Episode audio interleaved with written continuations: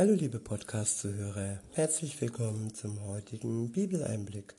Schön, dass ihr wieder dabei seid. Heute habe ich für euch mal wieder einen Psalm. Es ist der Psalm 103. Ich benutze wieder die Übersetzung Das Buch von Roland Werner. Der Psalm ist überschrieben mit Gottes große Barmherzigkeit. Ab Vers 1 heißt es von David, meine Seele preise Adonai und alles, was in mir ist, seinen heiligen Namen.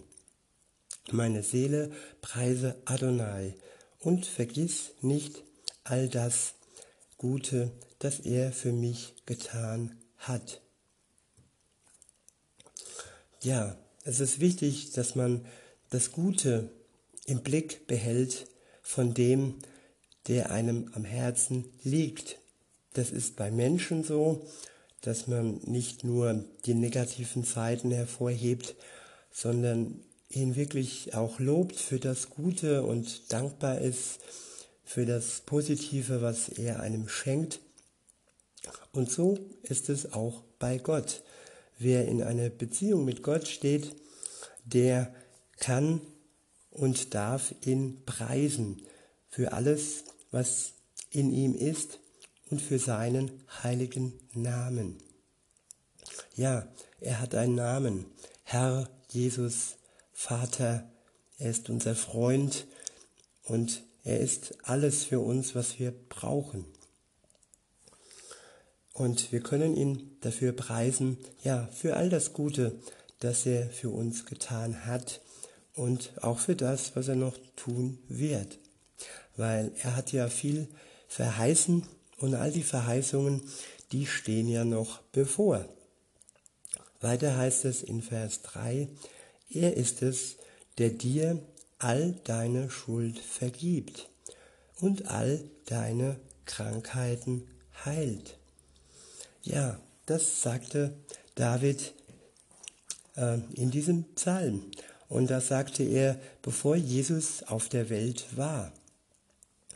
Und ja, er hat gewusst, dass Gott die Schuld vergibt und dass Gott Krankheiten heilt. Und Jesus hat es dann in Worte und Taten umgesetzt, wie er auf der Welt war. Und das zählt auch heute noch.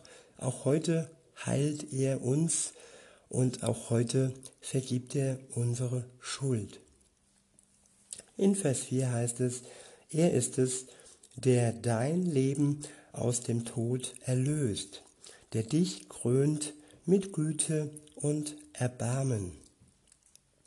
Ich wiederhole, er ist es, der dein Leben aus dem Tod erlöst, der dich krönt mit Güte und Erbarmen. Unser Leben ohne Gott steckt fest im Tod. Und Jesus erlöst unser Leben heraus aus dem Tod. Er befreit uns und macht uns sozusagen erst richtig lebendig. Der Tod hat keine Macht mehr über uns, über uns. Und er geht noch weiter, er krönt uns mit Güte und Erbarmen. Gott ist ein gütiger Gott und er hat Erbarmen mit uns. Weiter heißt es in Vers 5, er überschüttet dich mit Gutem. Ja, das, wenn man sich das bildlich vorstellt, dass er uns überschüttet mit Gutem, dann, ja, dann sind wir umschlossen, dann sind wir, ja, umringt und umgeben mit Gutem. Weiter heißt es, wie ein Adler, so erneuert sich deine Jugendkraft. Ja, Gott schenkt uns Tag für Tag neue Kraft. Er, er heilt uns von unserer Krankheit und er schenkt uns neue Kraft. In Vers 6 heißt es, nur Gerechtes tut Adonai und schafft Recht allen, die unterdrückt werden. wir leben, ich und du, wir leben in einer ungerechten Welt.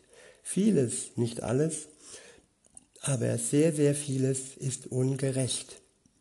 Und der eine hat mehr und der andere hat weniger äh, groß ein Gerechtigkeitsempfinden.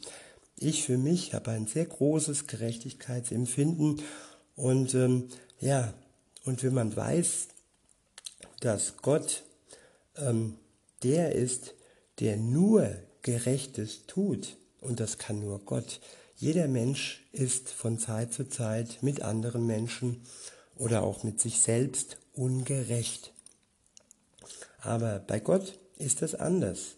Gott ist nur gerecht und er tut nur Gerechtes und er schafft Recht allen, die unterdrückt werden.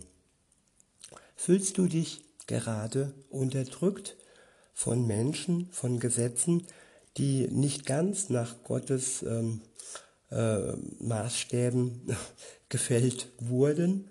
Natürlich sind wir den Gesetzen unterstellt und natürlich dürfen wir keine Gesetze brechen. Also das ist kein Aufruf zum Gesetzesbruch, aber oftmals können Gesetze ausgelegt werden, so wie sie eben den Machthabern und so weiter und so fort ähm, ja, dienen. Und ähm, insofern ist auch hier das Rechtssystem nicht immer gerecht. Aber Gott schafft denen Recht, die sich unterdrückt fühlen und nicht nur fühlen, sondern die unterdrückt werden. Jesus ist ein gerechter Richter. Er wird zurückkommen auf diese Welt und wird richten die Lebenden und die Toten. Also, das heißt, wenn es da einen Menschen gab, der auch die, sorry, der auch die Möglichkeit hatte, zu Gott umzukehren und der genauso, ähm, ja, die Wahl hatte wie du, wie ich, ähm, ja, aber ein Mensch, der Unrecht getan hat und dieses Unrecht beispielsweise nicht sich eingestanden hat. Und wenn dieser Mensch beispielsweise jetzt mit diesem Unrecht stirbt und du noch lebst und sagst, ja Mensch, jetzt ist er tot, wer wird ihn, wer wird ihn zur Rechenschaft ziehen? Jesus wird ihn zur Rechenschaft ziehen. Genauso wie er auch mich zur Rechenschaft ziehen wird, wenn ich da in meiner Seele irgendwie noch irgendeine Schuld habe, die ich vor Gott verberge, die ich vor Gott zurückhalte, die ich mir und die ich Gott nicht eingestehe. Auch da wird Gott Gerechtigkeit schaffen. Und ähm, insofern ist es wirklich wichtig, dass wir klar Schiff machen, dass wir alles auf den Tisch bringen, was so passiert ist in unserem Leben, dass wir keine Schuld zurückhalten, dass wir vergebungsbereit sind, auch anderen gegenüber, und dass wir uns wirklich von Gott komplett befreien und erlösen lassen. Weiter heißt es in Vers 7, seine Wege hat er Mose gezeigt und seine Taten dem Volk Israel. Voll Erbarmen und Freundlichkeit ist Adonai, voller Geduld und reich an Güte. Nicht auf Dauer klagt er an und nicht für immer dauert sein Zorn. Alles hat seine Zeit. Und ja, wenn ich so zurückdenke, darauf kommen wir dann gleich noch zum Thema Vater. Also mein Vater war nicht nachtragend, mein leiblicher Vater, er hat nicht auf Dauer angeklagt. Und man konnte schon äh, gewiss sein, auch wenn er mal sauer und böse war, dass das dann spätestens am nächsten Tag ähm, bei einer Kuschelrunde im Bett wieder ja, bereinigt war und wieder alles gut war. Und ja, so ist auch unser Gott im Himmel. Er ist voller Erbarmen und Freundlichkeit. ähm, er ist voller Geduld und reich, auf, äh, und reich an Güte und nicht auf Dauer klagt er uns an und nicht für immer dauert sein Zorn. Also nicht falsch verstehen. Es ist schon wichtig, dass wir unsere Schuld, wie gesagt, vor Gott offenlegen. Aber Gott ist nicht nachtragend. Wenn wir das dann bereinigt haben, dann ist die Anklage hinfällig und sein Zorn ist verschwunden. Es ist halt immer wichtig, ehrlich zu sein. Das ist auch in jeder Beziehung so, dass man sich entschuldigt und dass man Dinge wirklich bereinigt und nicht, nicht so Schwamm drüber Methode oder wir, wir regeln das jetzt irgendwie unter den Kopfkissen oder, oder ja, eben in einer falschen Methode. In Vers 10 heißt es, nicht nach unseren Sünden behandelt er uns und nicht nach unseren Verfehlungen vergilt er uns. Ich wiederhole, nicht nach unseren Sünden behandelt er uns und nicht nach unseren Verfehlungen vergilt er uns. Gott sieht uns als Erlöste. Er behandelt uns nicht nach unseren Verfehlungen und äh, sieht uns nicht nach unseren Sünden an. Er sieht uns gnädig an. Er hat einen gnädigen Blick auf dich, auf mich und das macht es uns leicht, unsere Sünden loszuwerden, weil, weil er nicht mit dem Zeigefinger dasteht und weil es ein gnädiger Gott ist, der Erbarmen mit uns hat. In Vers 11 steht, denn so hoch sich die, die Himmel über die Erde erheben, so viel höher ist seine Güte gegenüber denen, die ihn ehren. Ich wiederhole, denn so hoch sich die Himmel über die Erde erheben, so viel höher ist seine Güte gegenüber denen, die ihn ehren. Soweit der Osten entfernt ist vom Westen, sofern lässt er unsere Verfehlungen von uns sein. Ja, Neuanfang. Und ja, das ist wunderbar, wenn man ja, Gott erleben kann, der so gnädig und so gütig mit uns umspringt. In Vers 13 heißt es, wie ein Vater sich seiner Kinder liebevoll annimmt, so nimmt sich Adonai derer an, die ihm mit Ehrfurcht begegnen. Ich wiederhole, wie ein Vater sich seiner Kinder liebevoll annimmt, so nimmt sich Adonai derer an, die ihm mit Ehrfurcht begegnen. Ja, der Vergleich mit dem leiblichen Vater. Der Vergleich mit dem Vater, wie er sein sollte. Und egal wie du jetzt deinen Vater erlebt hast, wenn du jetzt, so wie ich manchmal auch, einen Vater erlebt hast, der eben nicht liebevoll dich angenommen hat, der dich nicht liebevoll angenommen hat und der böse Worte äh, gesagt hat, wie aus dir wird nichts oder der Stück für Stück dein Leben dunkel und trübe gemacht hat, ja, dann kannst du wirklich auf das, auf den wahren Vater schauen, den wahren Vater im Himmel, der sein Kind, der dich liebevoll annimmt. Da ist der Unterschied zwischen dem, den Vätern, die Menschen sind, die Fehler machen. Und es gibt unterschiedliche Väter. Und es gibt auch Väter, die Verbrechen an ihren eigenen Kindern begehen. Aber das, der wahre Vater im Himmel, der ist nicht so.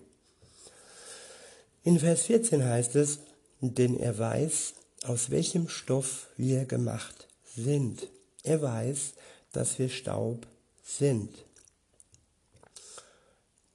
Das heißt, dass Gott weiß, wie wir sind, wie wir durch und durch sind und er kennt uns durch und durch.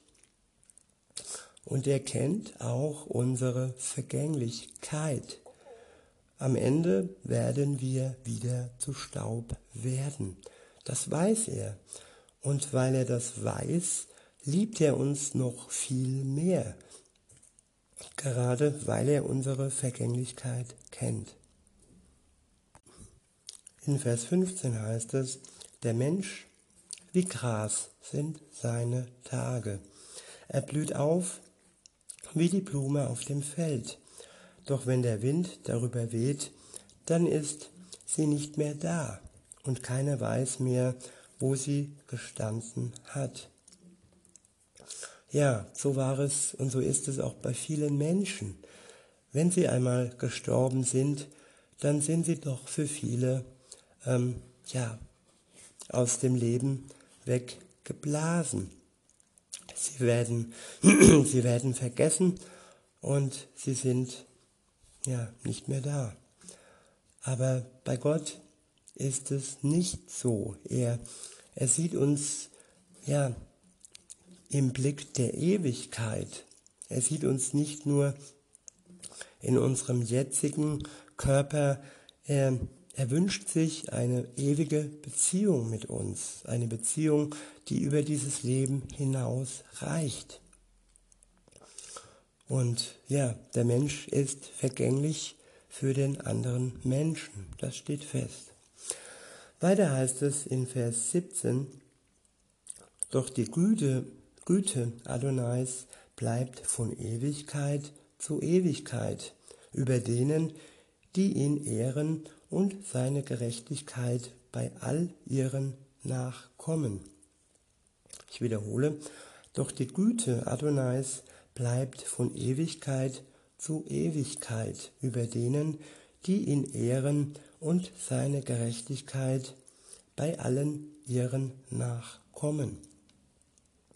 Und das meinte ich, dass, dass seine Güte nicht gebunden ist an dieses irdische Leben. Seine Güte bleibt von Ewigkeit zu Ewigkeit. Sie ist unendlich, das ist damit ausgedrückt, dass seine Güte kein Ende kennt.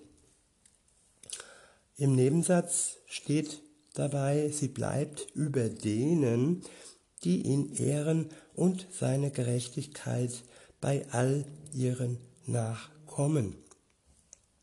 Wer Gott ehrt, der wird seine Güte nicht verlieren. Sie wird bleiben von Ewigkeit zu Ewigkeit. Aber es ist keine Garantie für jeden und für alle. Und diese kindlichen Sprüche, wir kommen alle in den Himmel. Nein, nur die kommen in den Himmel, die Gott die Ehre geben. Weiter heißt es in Vers 18, so geht es denen, die seinen Bund bewahren. Es ist ein Bund. Ja, es gibt den Ehebund auf, in der Welt.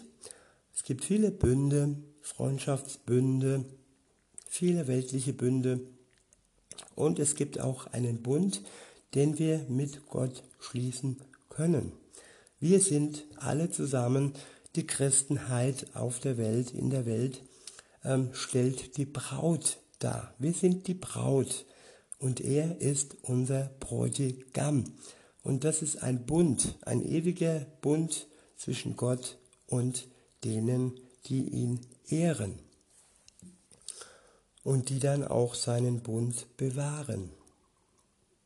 Und weiter heißt es, und sich seine Gebote merken und danach handeln, die seine Gebote praktisch in ihrem Herzen hinein prägen lassen und die sich mit Hilfe des Geistes Gottes wirklich die Gebote Gottes zu eigen machen und nach ihnen leben, nicht aus Angst und nicht, weil sie denken, nur wenn sie die Gebote erfüllen, werden sie bei Gott ankommen.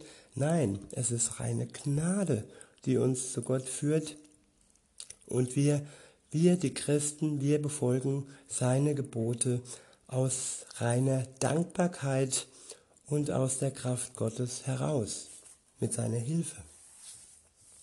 In Vers 19 heißt es, Adonai hat seinen Thron in den Himmeln errichtet. Ja, seine Herrschaft umfasst das All.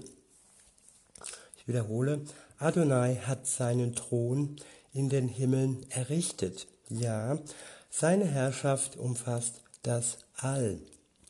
Und wenn hier steht, umfasst das All, dann heißt es, ähm, dann heißt das, umfasst alles, was existiert. Umfasst die komplette Existenz dessen, was er, er, Gott, der Schöpfer, erschaffen hat. Und er thront in den Himmel. Im Moment ist das noch das Unsichtbare. Und wenn Jesus wiederkommt, dann wird sein Thron sichtbar und seine Herrschaft sichtbar werden. Weiter heißt es in Vers 20, preist Adonai ihr seine Engel, preist Adonai ihr seine Engel, ihr mächtigen Helden, die ihr seinen Willen ausführt. Die Engel, die Engel im Himmel preisen Gott. Und all die mächtigen Helden, die seinen Willen ausführen. Auf die Stimme seines Wortes zu hören. Ich wiederhole nochmal den letzten Vers. Ähm, preist Adonai, ihr seine Engel, ihr mächtigen Helden, die ihr seinen Willen ausführt, auf die Stimme seines Wortes zu hören. Preist Adonai, ihr alle seine Heere, ihr seine Diener, die ihr das tut, was ihm gefällt.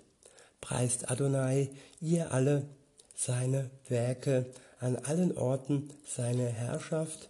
Ja, meine Seele preise Adonai. In diesem Sinne wünsche ich euch noch einen schönen Tag und sage bis denne.